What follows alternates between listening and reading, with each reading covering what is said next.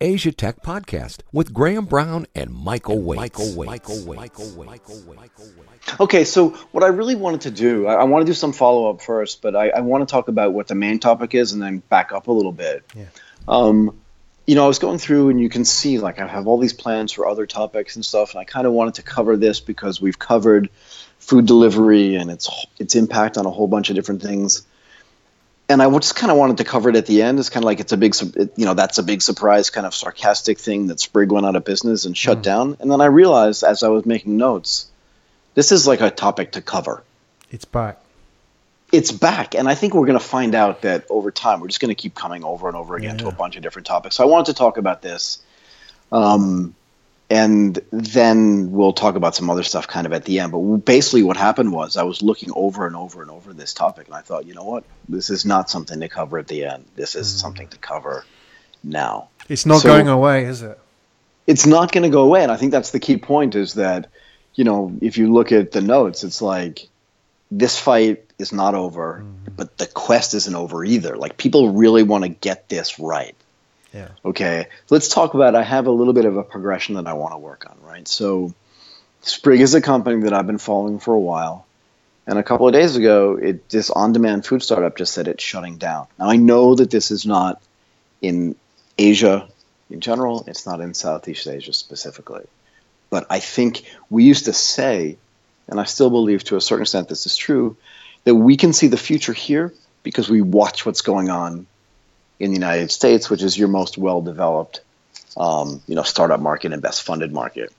And I think this sprig shutdown is actually a really important development in this whole kind of food delivery market. And let's leave the sort of supermarket food stuff for another conversation because I think it's very different. But what Sprig was trying to do was really kind of automate this whole concept of we know that people are going to want to have food quickly. Let's find a way to prepare like five or six separate meals, and then we'll get it to them in 15 minutes. Hmm. And yet, you know, they had its own. They had their own kitchens, which was something that you and I had spoken about before. They were delivering their own food, right? So they wanted to eliminate this thing. I believe about going to like individual restaurants. They wanted to have their own food and that was going to make them more efficient, make their unit economics better. They wanted to control the whole chain, right? Mm-hmm. It still didn't work. Right, so I want million of funding and a good yes, founder I wanted as well. I mean, I, I found yes, good things so, about him, right? Yes, yeah, so that's the thing I want to talk about, right? So this guy Gagan Biyani, very famous actually, um, and this is not like the first time he's done something. And one of the reasons why he got funded, right, was you know because he's done other things, right? and this money that he raised from Greylock and Social Capital was raised because of some of the other stuff he's done before. And it means that the founding team was amazing. Like you said, they raised almost $57 million mm. in what, a few rounds of funding, yeah? I think it was four rounds of funding. And if you go and look at who, the, who funded this company, Great Oaks Venture Capital, the seed stuff they probably did themselves, back in 2013. Later, they raised a little bit more money. And then Social Capital and Greylock, these are like real bona fide venture capitalists. Mm-hmm. They should like they should know, right? Mm-hmm. And yet they went out and took a risk on him um, because of his previous successes. The key to me here is that even with a superior team, and this team was superior, um, a new idea, so a new approach to the way the food delivery was going to work, right? And as I said earlier, it's not like going to a restaurant and picking stuff up. They have their own meals. You know, they probably wanted it to be super healthy and stuff, and they wanted to have 15 minute delivery. So they were trying to innovate at, at every point in the in the chain. It still didn't work. Hmm. Right? And they were also focusing just on big cities, so like San Francisco, Chicago, places where you know there's a heavy concentration of people that would use the service and they just shut it down so what is the what is the point right what does that mean for the rest of the chain well a year ago almost exactly a year ago there were a bunch of sort of breathless articles about how this market not just in southeast asia but in all of asia was heating up right the whole concept of delivery whether it was food panda or tin man or all these other companies, we were going to come and kind of follow what was going on in the United States and re you know rejigger the way this market was. Now we also know, right? Let's go back to the U.S. Spoon Rocket, which was also super well funded, right? Mm. Thirteen and a half million dollars. Um, DoorDash, how much money did they raise? Well, they're still around, but they raised just under 190 million, right? 190 million dollars, right? So what does that mean for all these business models out here? Yeah. So what do you think is driving some of this, right? It's just from a business model perspective, because my I think the point that I'm trying to make here, right, is that this market is large, mm. but it needs a better and more efficient business model. I want to get to I want to get to what Alibaba has done recently right. in China, and I want to also get to what happened in Hong Kong with the kind of healthy because I think these are this is a niche business, right? The healthy meal delivery stuff. There are like ten or fifteen businesses in Hong Kong that are trying to attack this because I have a view, and we'll talk about this too later. I'm not saying these aren't good businesses. I just wonder at some level if they're fundable businesses and scalable businesses, right? Mm. So I was talking to somebody about this today and yesterday. You can build a business in a bunch of different sectors, right? Where there's $8 million of revenue, you've got a 20 to 25% margin, and you make $2 million. And as a founder, that's a lot of money. Right? So if someone gives you $2 million a year, you can live on that in a way that's really nice, no matter where you're living. But is that a fundable business? I don't know.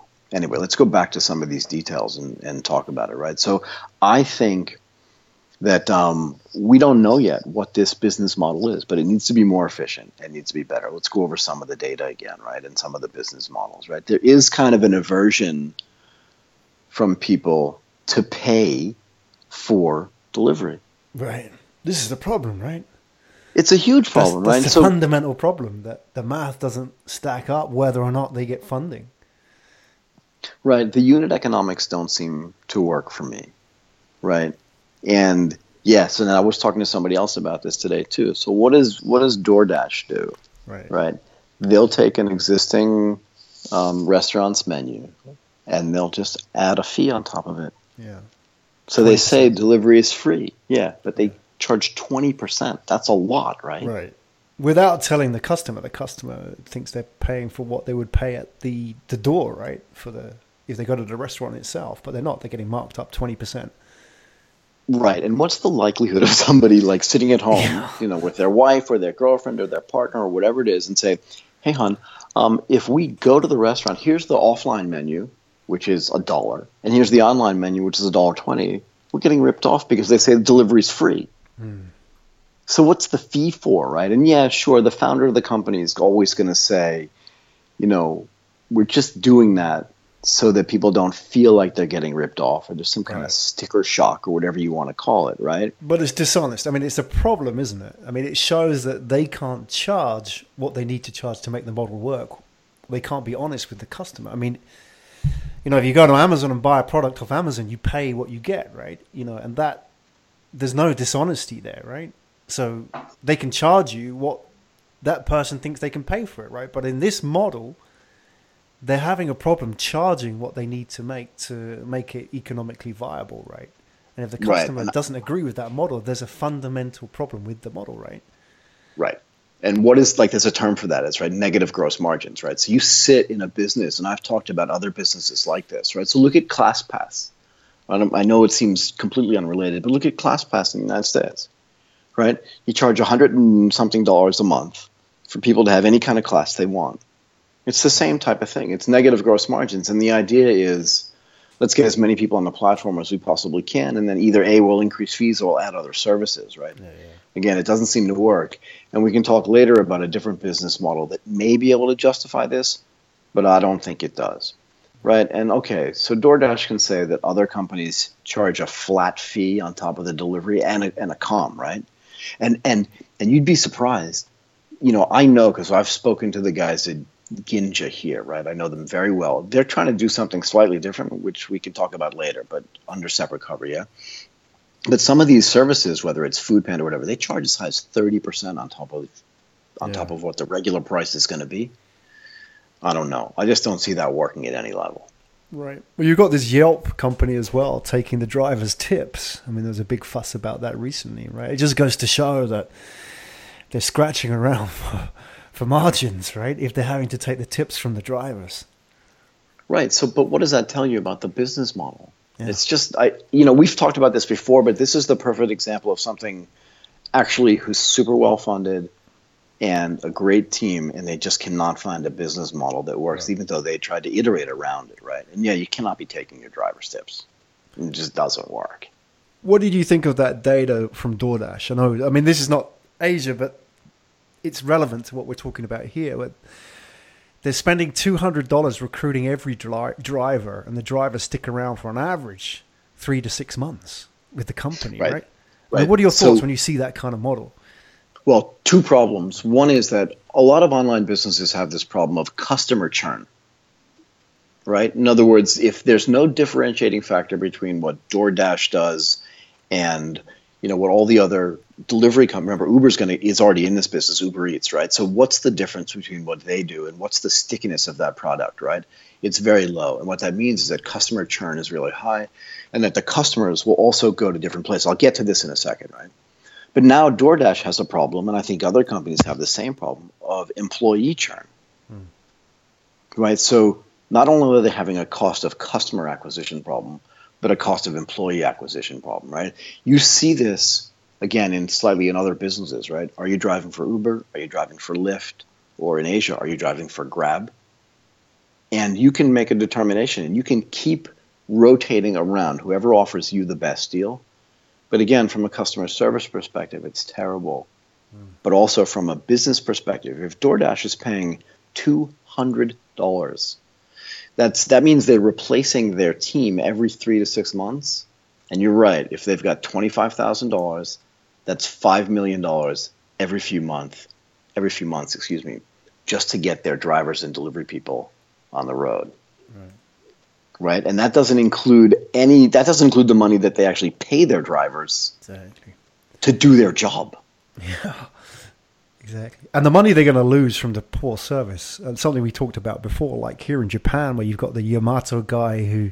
Like, who's no. been working 20 years in the same truck in the same two streets. You know, the reason he can get you that packet at that time at six o'clock in the evening is he knows exactly what house it needs to go to and you know he knows who he's going to deliver it to, right? But if you've got a new guy who's delivering a pizza, wow, you know he's he's the sort of the brand experience that that customer gets when he turns up at the door or not turns up at the door, right? So that's a real problem, right? Right. I mean, one of the things that the logistics companies in Japan have really nailed is that you know you just have your one square block of service. That guy knows you inside and out. He knows when you're home. He knows when you're not home. he know he trusts you so much that sometimes even if you can't pay, he'll just yeah. come back later. Yeah. Right. He will. I mean, it's happened. We've yeah. talked about this. It's happened to me. I know it's happened to you. He's like, yeah, it doesn't matter. Here's your package. We'll come back.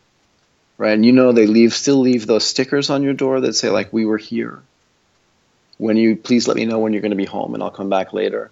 That type that type of service is really important. And if it's not happening for the food delivery, it's just really, I mean, DoorDash does more than just food, but if they're not doing it for that type of business, like they're just going to lose you.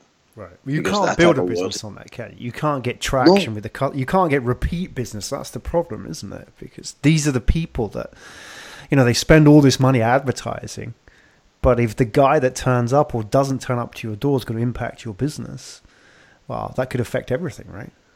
Right, and we'll talk about it a little bit later. So if you look at this article in Tech in Asia about what's happening in the Chinese business, right, the ELE.me business, all food delivery. We'll get to that in a bit.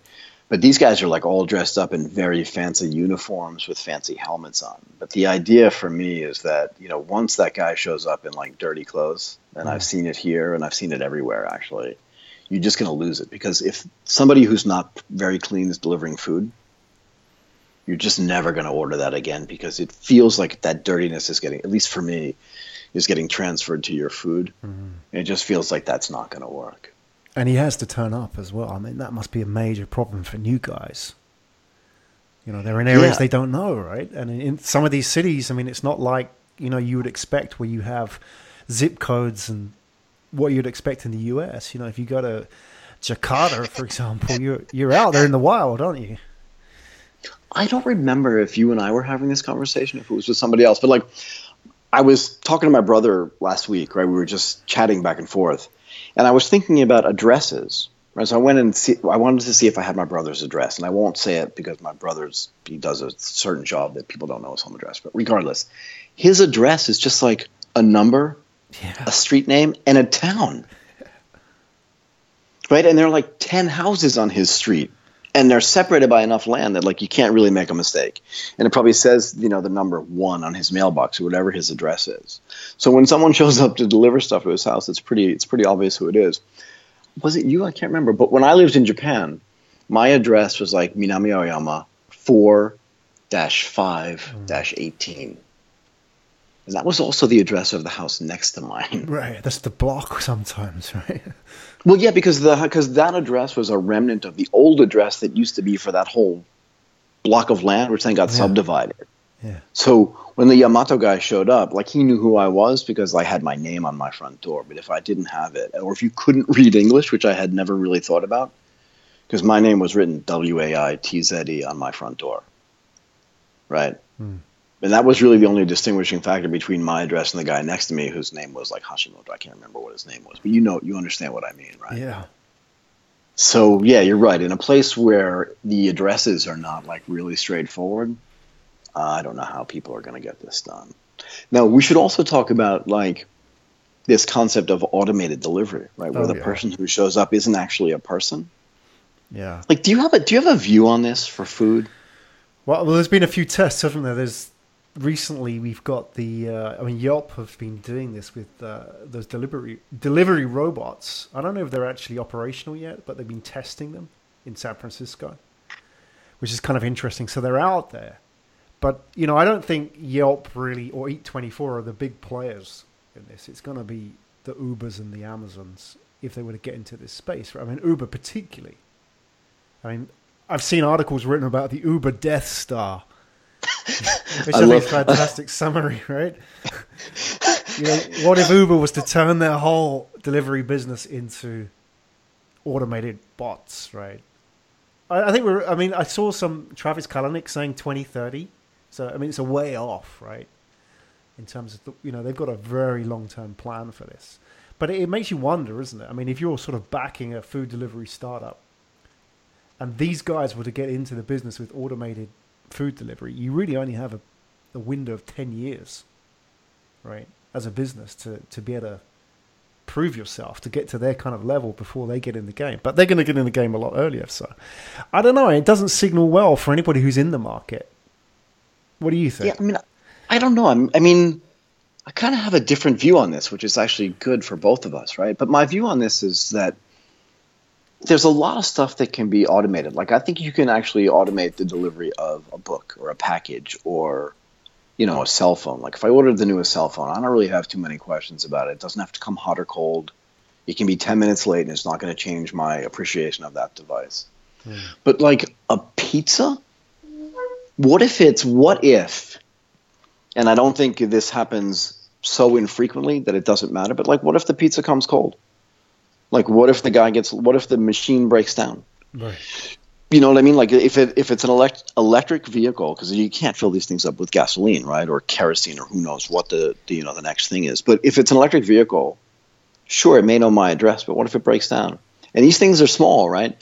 And I was thinking about this a couple of days ago. What if someone just lifts it? Hijacks it, yeah, in the back. Do you know? Do you know what I mean? Like, what if someone gets small? You get two guys or two gals, like they just go, "Oh my God, that's E24. It's got Yelp on it. It's got to have food in it if it's coming around." There's our pizza. Well, let's just take it because if you, I mean, everything is hackable, right? Right. Whether it's physically hackable or software hackable. And I just watched this thing and I'm like, someone's going to lift it. Right. But could you, there's could an- you lay all those arguments at human delivery drivers as well? I mean, you know, we, we had that conversation about Yeah, yeah, autonomous yeah. vehicles, and it turns out that autonomous vehicles were safer than, you know, human driver. You could argue the same things, right? You know, you've got the guy who's who doesn't give a crap about his job, and he's just, you know, he's skiving off somewhere in the back in the, you know, with the pizza that's going cold, can't be bothered to deliver it. Those kind of scenarios, right? Could do, but, but, like, and yeah, you could kidnap the guy that's doing it. but these machines like have no emo- they have no nothing, right? They have no emotion, no nothing.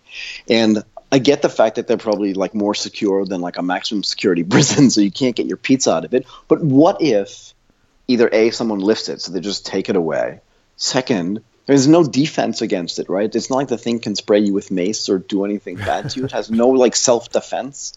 Whereas a Not guy, yeah, maybe, but a guy can like fight. Well, remember, you can't have self defense on it. So like the whatever the the the um the regulatory entity is that that regulates this stuff says like even a drone that's flying a package to your house cannot have a gun on it or something to defend itself because it could go rogue. Like you just don't know. Yeah. But but like someone could just lift this thing a- and just like steal your food. Or let's say it shows up to your door. Right, watch this. Pizza shows up, it's raining outside, right? And it's gonna rain. And guy shows up from Domino's or wherever, has a pizza, and you're like, look, it's the cheese is like stuck to the top and I'm just not paying for this.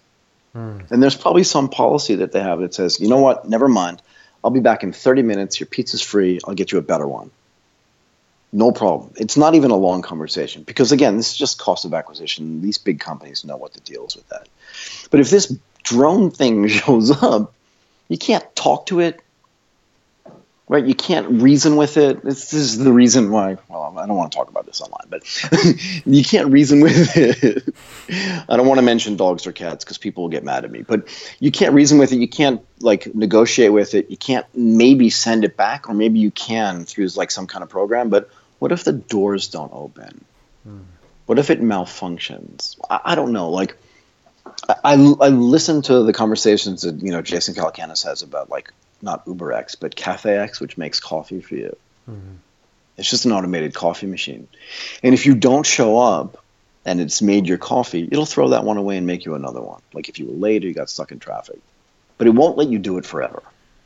Mm-hmm. Like if you do it three times, it just shuts you down or some such policy. But what happens in reverse if this thing shows up at your door and you just can't get it open? There's no one to argue with. You can't negotiate. I think people here's what I really believe about this is I think there are certain things that can get automated. But you know this from calling your bank or your credit card company, right? Press 1 for English, press 2 mm-hmm. for Japanese, press 3 for Spanish. You're like, I just want to talk to somebody. Please like this is really simple. I don't want to go through menus. I just want to know which like which thing do I do? But do you want to talk to a food delivery driver? I mean, I don't know. I mean, I just want the guy to hand over the food and be gone. Right? I mean, Yeah, maybe, don't- maybe that's me, but I think you can I don't wanna automate talk that, to him. right? You, yeah, but I, I don't know because there's never like there's always a problem, and eh, and that's not a mood I'm in. Like there's always some kind of thing where it's like, you know, you said you'd be here by six thirty, and you're not, so I get it for free, right? Right. You can't argue with them. You can't argue with this machine. It's like, no, I got a timestamp. And you're like, yeah, but your timestamp was different than mine. I just see real problems with automating this delivery. And I think, I believe really strongly that humans want to interact with other humans. Right? We can. There's a whole different conversation about how salespeople are going to be replaced by machines and all this other stuff. I think there's a great and massive market, and we know this already for machines that make other things but I really believe that people, humans, want to interact with other humans. And you're right, yeah. You say, I want the guy to show up at my door. I want him to give me my pizza and just leave. And that's true, right? But don't you want that guy to smile? And won't you order again from the guy that smiles as opposed to the person who comes and just have what do they call it, the RBF? You know, mm-hmm. you know what that stands for, yeah. Mm-hmm. you do, yeah. So I don't want that RBF. are you talking about? rest- resting, resting. Oh, bitchy face.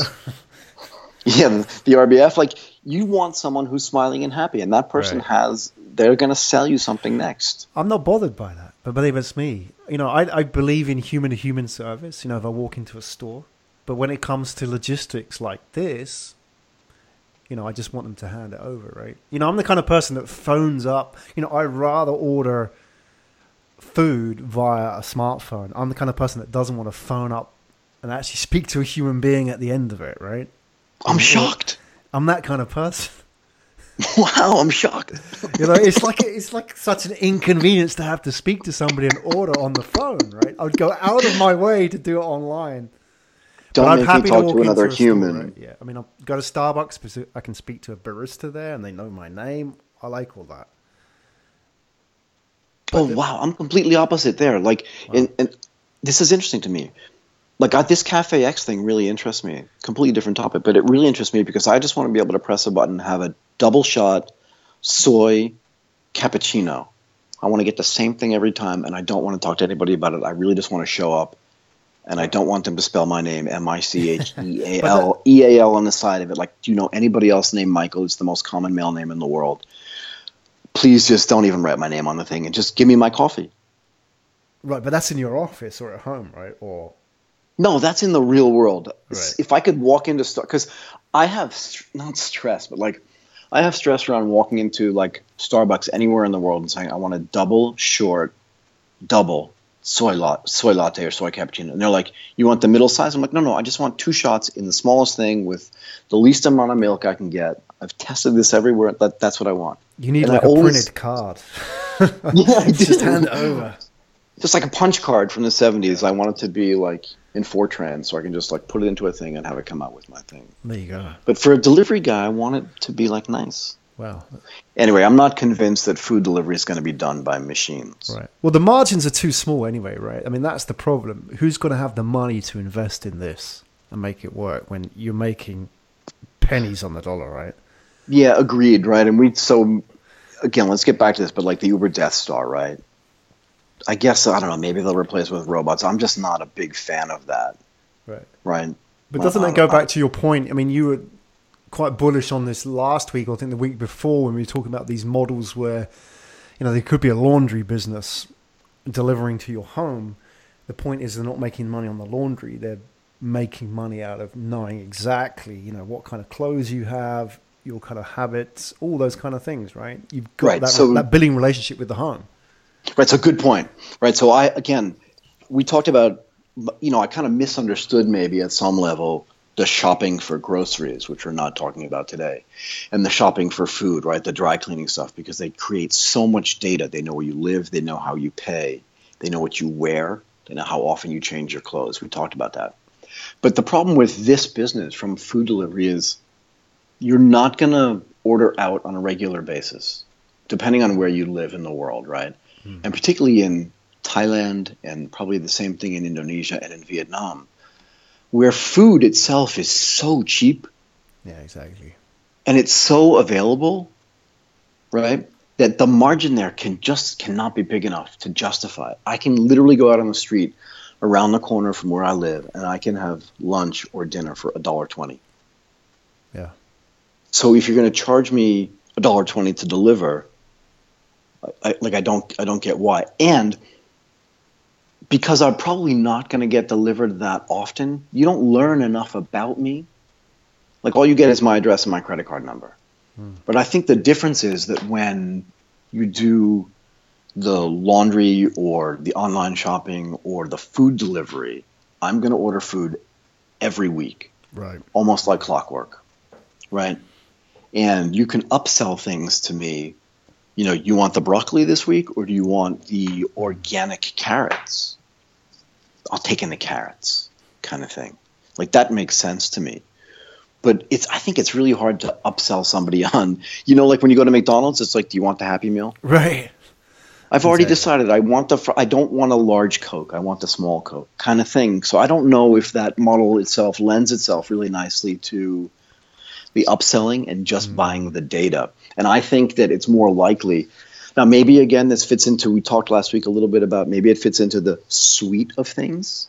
So you run a laundry business that has delivery, you run a supermarket business that has delivery, and maybe as an add-on you just do the food delivery for restaurants. But I just don't know that you're getting enough data in return to justify it. And I think the fact that a company like Sprig shuts down, and who else like well, just like who else has shut down in this business, right? I mean, did we go, we went through a little bit of the list, right? There's a whole bunch of Rocket Indian and a whole a whole bunch of Indian well, right? companies as Yeah. well, right? Right, and we went through this a couple of weeks ago whether it was Tin Men, I don't think they're going to be around because of the other delivery style systems that they have in India that work in a way that's like mm-hmm. insane. It's almost like aliens are doing it. Yeah, the Tiffin box is like, and I think it's funny that the Tiffin is now being competed by these guys, Tin Men. It kind of rhymes, but doesn't really rhyme. Right. And then we looked at the Penang business. Now, I didn't realize this when we were talking about that business in Penang, but Penang is actually the second largest um, urban area in Malaysia and in the second largest province there. So sure, it's a big it's a big place, but I still just don't think that it's going to succeed in its current format, and I don't necessarily think that it's just there to get the data. But again, let's let's talk about Southeast Asia now, right? Big news. We talked last week or the week before about, a couple, actually, it's probably a month ago now, right? About companies that are being funded in this space in Southeast mm. Asia that are based on models, right, that we saw in the United States, right? So let's Yeah. talk a little bit. I want to start small, and then we can talk big about Alibaba and what's going on Yeah, in yeah, China. let's do it. Right, but you have 15 companies in Hong Kong that do that do meal delivery. Now, Hong Kong's not a big place, not a big population, and again, it's hard to do delivery there because it's you know this, right? Very hilly, the roads are insane. Oh yeah, um, you know, you come around these curves in Hong Kong and like everyone's gonna die, kind of thing. but people want to eat healthy, so they're starting to do this kind of healthy meal style thing. But I believe that this is a lifestyle business, not a fundable business. Hmm. Right, and I kind of see the same thing. I'm starting to believe the same thing in Southeast Asia. Now, the the population in Southeast Asia is a lot bigger, but it also means they're more spread out. Right, so I always thought that these things like Sprig with the custom kitchens would work. You build a kitchen in a neighborhood, and then you deliver just to that neighborhood. No one's done this yet. Right, I think one of the Sprig ideas was that they'd get the food almost hot and then they heat it up in the car. If not, if it wasn't Sprig, it was some other company that was doing that. But again, in Hong Kong, you got 15 companies competing. Here's the other problem with this business is that the barriers to entry are so low and that the tech is really off the shelf, right? So you can say, well, we've got a an automated tracking system for all of our drivers. I can buy that hmm. Easily, right? All our drivers carry a phone with a GPS. Well, maybe four years ago that made a big difference, but today everyone has a GPS on their phone. It doesn't really matter. Like none of the things about these businesses are defensible. And again, you run into a massive logistics problem. So I'm just not I'm just not that bullish on it. And I don't think in a few weeks we're going to get to a conversation like we had about the laundry delivery and about the supermarket delivery, where there's so much data that gets um, learned here or that gets collected here that it makes sense for people to do this, even if they're going to lose money on that. I mean, Right. do you do you, ha- do you have a view on this or? Well, I was just going to ask, bef- looking at whilst you were talking about the Hong Kong delivery services, just before we get to the data, I mean, you were talking about barriers to entry being so low. Looking at the delivery services in Hong Kong, you know, they're super niche, aren't they? Yeah, uh, super. they're Like you know, there's there's a delivery service for paleo specific diets, and then you've got somebody. I mean, these guys, Biona Quantics, who are delivering specifically for your own genotype.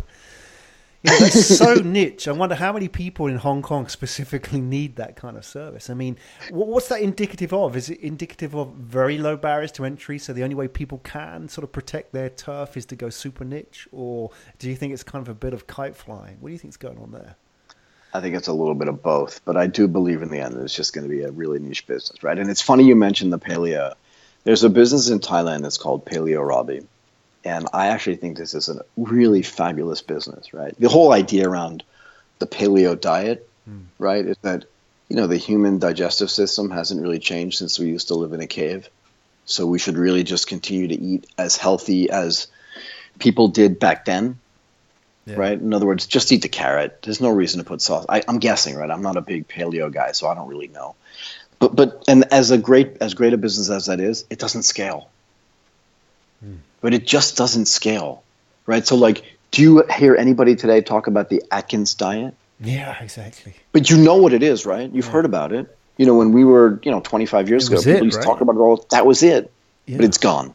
And even if it's not gone, nobody cares about it. And I think paleo is going to be one of those things that's like that. And even if it does continue, it's going to continue on a scale that's niche, like you said. If you look at all these businesses in Hong Kong right? There's Nutrition Kitchen. There's all these little businesses. So there are multiple problems here. If it's if there are 15 of them, it's got to be really easy to start. But also, if it's 15 of them, who's going to win? Hmm. Like, let's say you are an investor. How do you know? You invest in all 15 of them? Right? If you look at these logistics companies in the United States or even in Southeast Asia, you kind of have a choice between two or three companies. And if you want to take a portfolio view from an investment standpoint, right? You can invest in Grab, you can invest in Lyft, and you can invest in Uber. Little bits and pieces. Mm-hmm. One of them's going to win. And because there are so few of them, you can actually take the portfolio view. I'm investing in the sector, right? In a, in a way, it's almost like investing in a listed security. I'm going to invest in Toyota, Honda, Mazda, and probably not Isuzu, right? And Nissan, because those are the four biggest companies. And at any one point in time, some of them's going to have one of them's going to have a hit car, one of them's not. Hmm. I don't know which one, so I'm just going to buy the sector. People do this all the time. I've seen this for you know for decades in the listed securities business. But if there are 15 companies just in Hong Kong, how do you know who's going to win? I don't think you do. So from an investment standpoint, it's not great. But like you said, I can't even remember the name of that company we were talking about, Bio Quanto something, right? I just That's don't think one. it, I just don't, I just don't think it's. Yes. Biona. Quantix, that's it, right. right. So this is specifically for your genome Gen- or genotype, right? I mean, genotype. Yeah, yeah, exactly. But there's a lot of this. Is I mean, there's a lot of that going on in Hong Kong. Real specific diet requirements, and also, I think that you know, rather than you know, rather than just delivering food on a sporadic basis, what they're trying to do, and maybe this is kind of like where they're trying to make up for a lack of demand, is they're trying to, you know, they're, they're trying to turn it into a subscription service, right? So you get a meal a day, you know, whether that's a paleo meal every day or you get a, a Quantix meal for your genotype every day or whatever, right? That seems to be the way they're going, right? but do people want that? I mean, that seems to be, you know, it's kind of one of those things that may sound great, but ends up being a real chore at the end of the day. I don't know. I mean, it'd be interesting I think to you're- experience. I think you're right, right? So food, food is one of those things, right? It's a, it's kind of a double-edged sword, right? It's like I want to eat really healthy, but could you imagine this? You go on a date, right? You meet somebody, you really want to take them out, you want to impress them, you take them to a restaurant. That's like a normal date, right? And could you imagine sitting down with someone and having them say, I, I cannot have the penne because it doesn't match my genotype. yeah, No, but seriously, just imagine. I like to think of things in the context of dating because dating is something that everybody does or everybody wants to do, Right. and that would be weird. Like you would just sit down and someone would say, "I'm sorry, I would love to have this, but that wine doesn't match my genotype, so I can't have the." Like it's just so weird. yeah, I, I don't know, and I just don't see that working as a as a methodology for um for buying food, and I don't think it's something that's going to last. But like you said, from a business model perspective, right? Pete, they want to turn this into a subscription thing. So like Blue Apron does this in the United States. Hmm. Very well funded again and super highly advertised. Every podcast that I listen to in the US has an ad for Blue Apron. But again, you have to order like two meals a week or four meals a week for three people or two people, or whatever it is. And I'm sure I've said this before. But even if you're like married and you're settled down, you've got a permanent partner, whatever it is, it's Tuesday night and your Blue Apron meal is coming. Two problems for me with this model, at least. One is you still got to cook those meals right? So it's supposed to be like the family that cooks together, crooks together. I don't know what rhymes with cook, so I'm not sure it's a great thing. um, but what if you know your buddy just shows up in town that night hmm. and says, "Hey, Lisa and I are going out to dinner tonight. Do you want to go out with us?" And you like you call your wife and you say, "Hey, let's go out to because I haven't been in, you know, in Tokyo in years. Let's go out to dinner with them." What happens to your Blue Apron meal? Like that kind of subscription thing is great, I think, for razors right. and for dog food and for toilet paper, but I don't think it's great for either prepared or unprepared meals because food is like a social thing. Mm-hmm. And the kind of people who are buying these kind of foods are also likely to eat out, right? And imagine the Yeah, kind of consumers they're targeting have dispensable income, right? So they're going to go and eat out. I was just going to say the same thing right? They're going to have enough income so that they can afford a service like this. And if they do, they're very likely on the way home to just go like this. You know what? I haven't had king crab in a while. Exactly.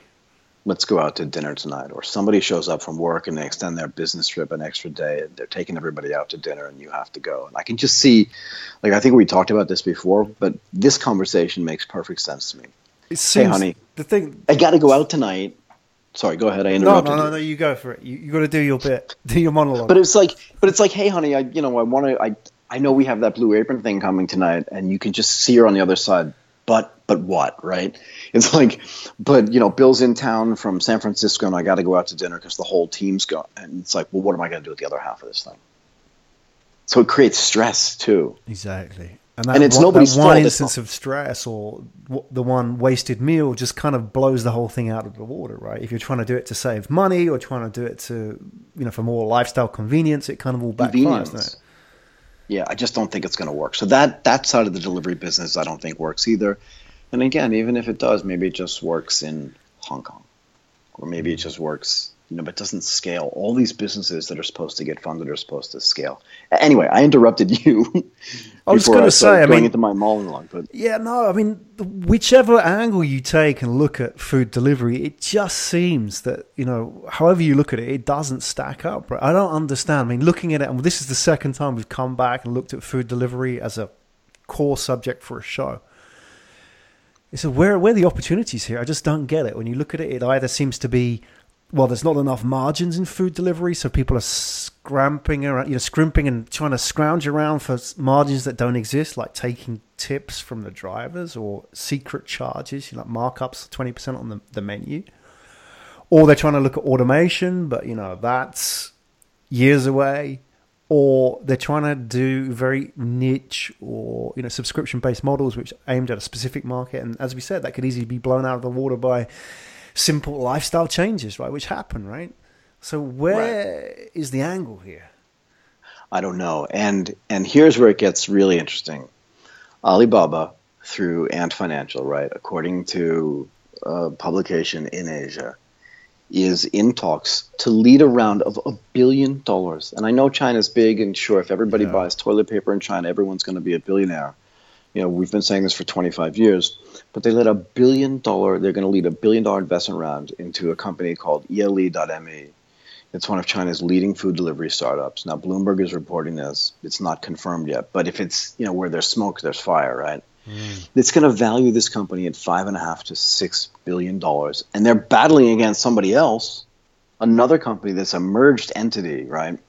Now, no one wants to comment on whether this is true or not, but here's a merged entity again, right? So, why was there a merger? Because way back in 2015, when there was a massive bubble in food delivery in China, these two companies decided that the daily deal service, right? They decided they were going to merge into one entity, and they were doing what to get customers? Like, what were they doing? The typical burning cash, Mm. right? And when I, I don't want to keep going back to the same thing, but again, it just reminds me of that Saturday Night Live skit back in the 70s. You know, you give us a twenty dollar bill, we'll give you two tens. You know, you, you give us a dollar, we'll give you nine dimes and two nickels. How do you make money? Exactly. right? Volume.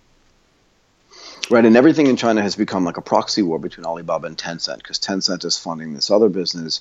I think in the end, this is going to end in tears because, as you said, I don't, I don't see the business model yet, unless it's a bolt-on to another type of delivery business. Right, it's like we'll do all of your logistics, including your food delivery, but in this case, where you're valuing a company itself at five billion dollars, and that company just does food delivery, right? I mean, it's considered one of China's leading food delivery startup businesses.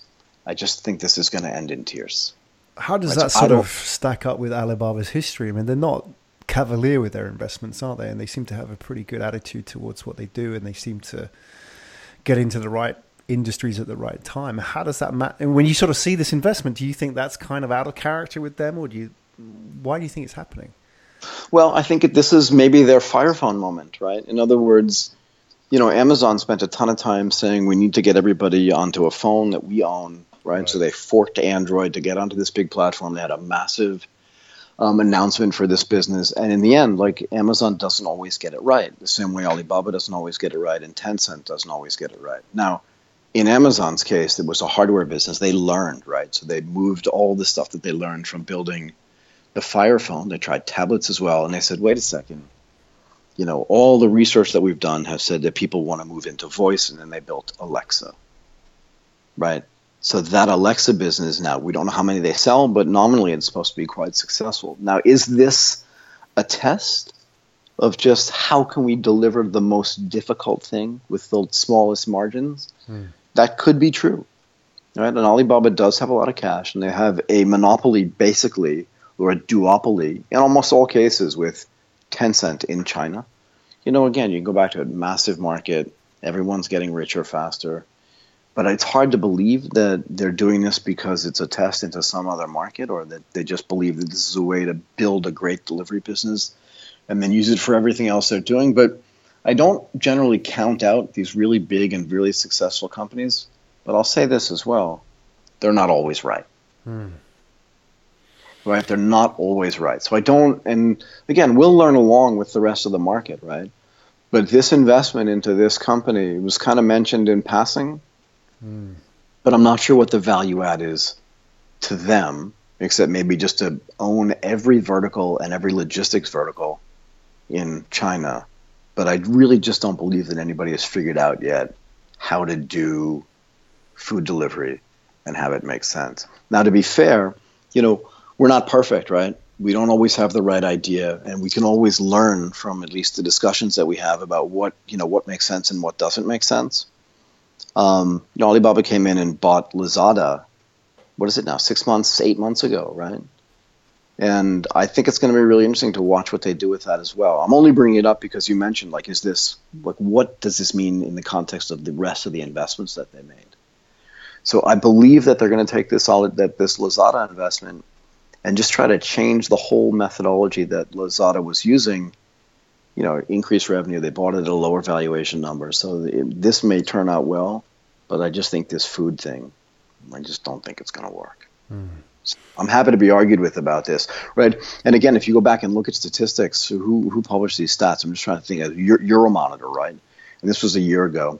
You know, they say that home delivery in Asia is like one of the biggest markets in the world. Asia Pacific, China, completely dominates home delivery. That was a year and a half ago now right? India was second, but there are massive populations in both of these markets, and maybe someone will figure out how to make those unit economics work. Hmm. But I think um, on the whole, like a country like Vietnam, where food is really cheap, Thailand as well, Singapore slightly different, but again, small population. Indonesia is huge, but again, food's really cheap there. In India, I think this tiffin thing is just maybe the people that run that business will automate it, and then that's how they're right. going to handle this thing. Because those guys must make money. They've been doing this business for generations. Like a reverse engineer of the whole model. Of the whole model, if they awesome, do that from right? a technology standpoint, I, I would invest in that at some level, right? Because oh, yeah. we know it already works. But you know, I I think the um, you know, all bets are off on China right. figuring out this model, but I think it's definitely worth watching for sure. Do you think it could be like? Uh, I mean, Amazon bought Zappos for a billion in cash, more or less, didn't they? Cash and stock, and they didn't buy it because they needed to dominate the shoe retail sector, right? I think they bought it, and, and Jeff Bezos has gone on record saying this. They bought it because they wanted to learn how Zappos did it did its thing. You know, Zappos had you know, an amazing you know, when he looked at its metrics in terms of customer retention, repeat business, all these kind of metrics, customer happiness, it was doing something right. So may I don't know, maybe Alibaba's gone in for that reason alone to learn, as you said, right? You know, it could learn a lot about that front end logistics, which it couldn't learn in another business. Right. I mean, to a certain to a certain extent, right? We can look at the billion dollar acquisition or billion dollar investment, and we can make fun of the valuation, five to six billion dollars.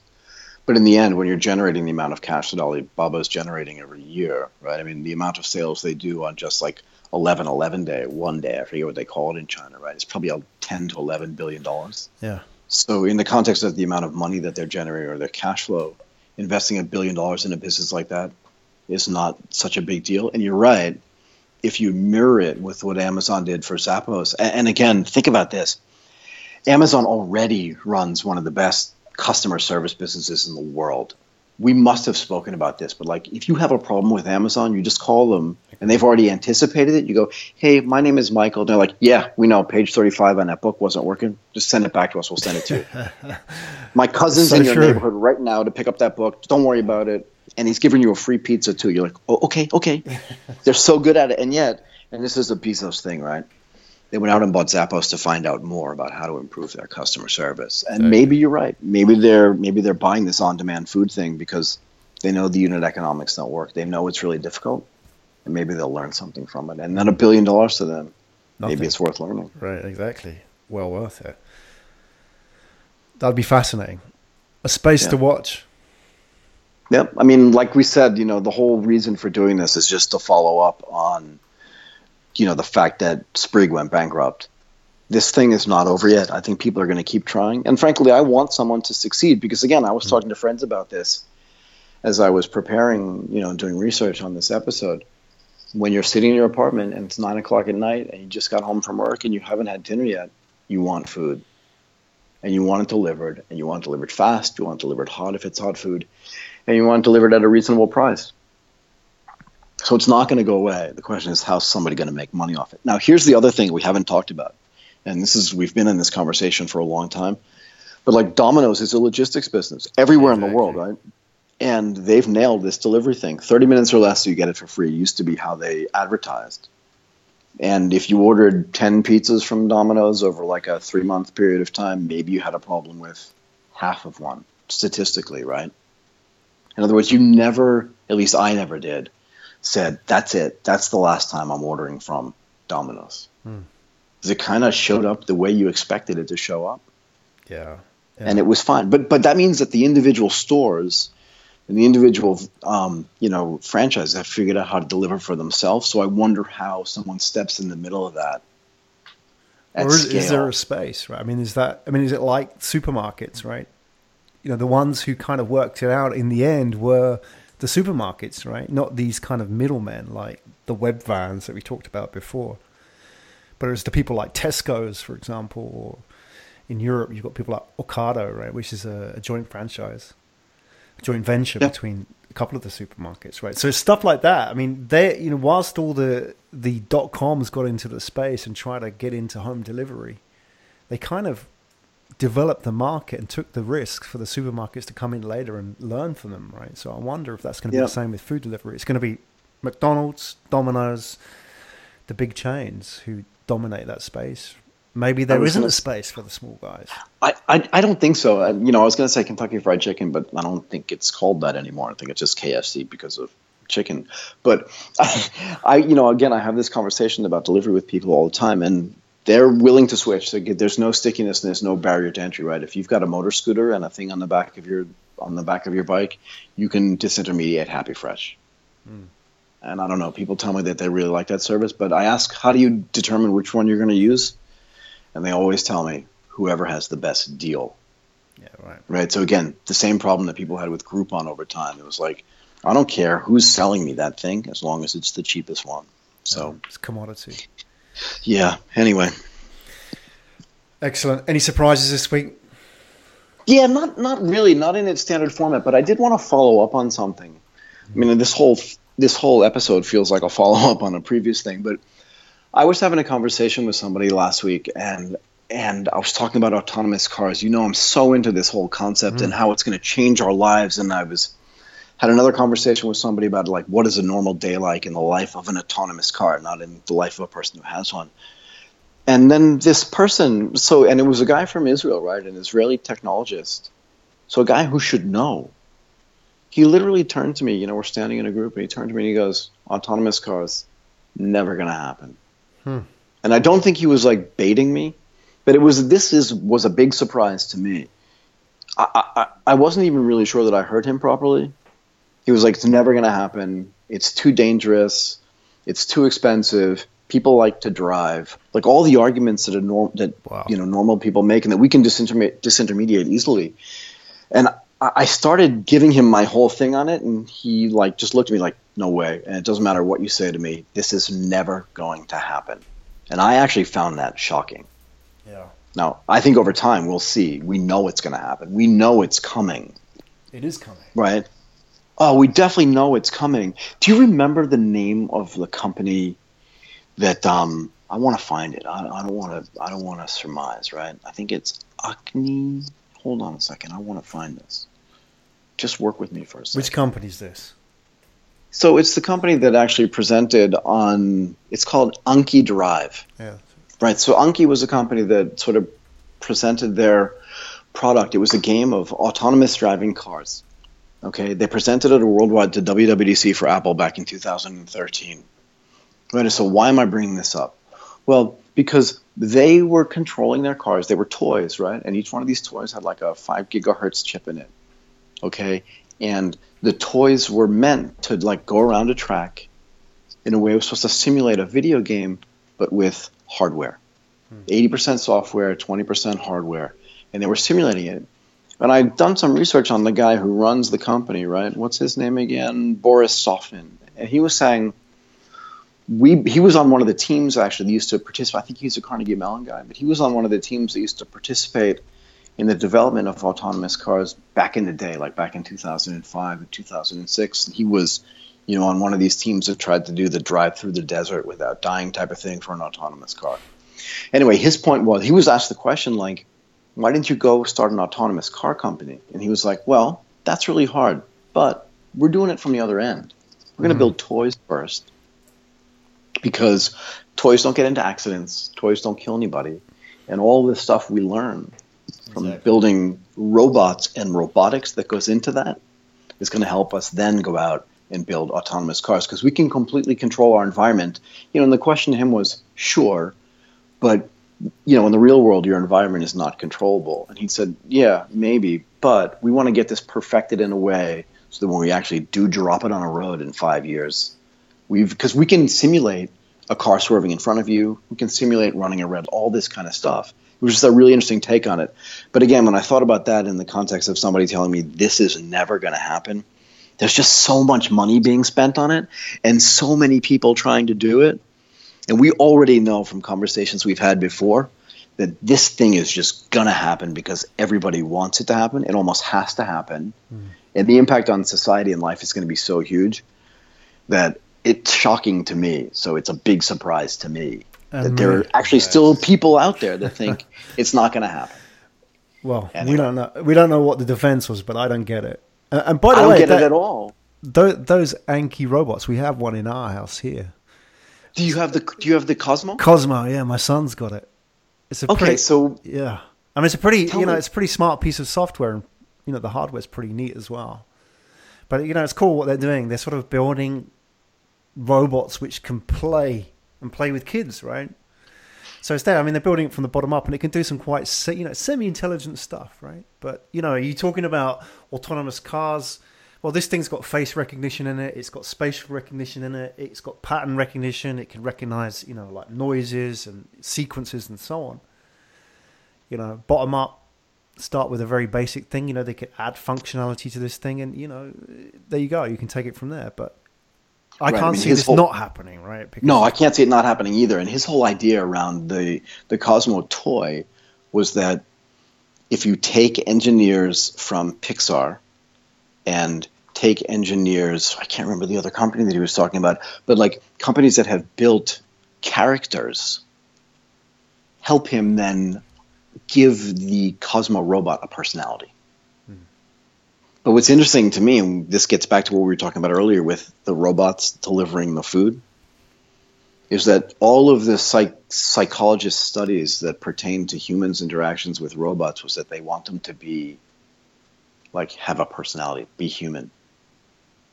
And and this Cosmo is the first attempt at actually making it not just move around like a human, but making it behave like a human, like you said, with pattern recognition, voice recognition, all of those things.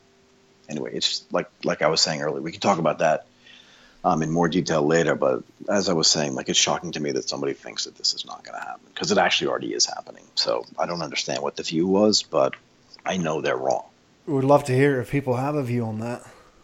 Yeah, absolutely. So yeah, they can tweet us at um, at Michael Waitze. Always hashtag Asia Tech Podcast.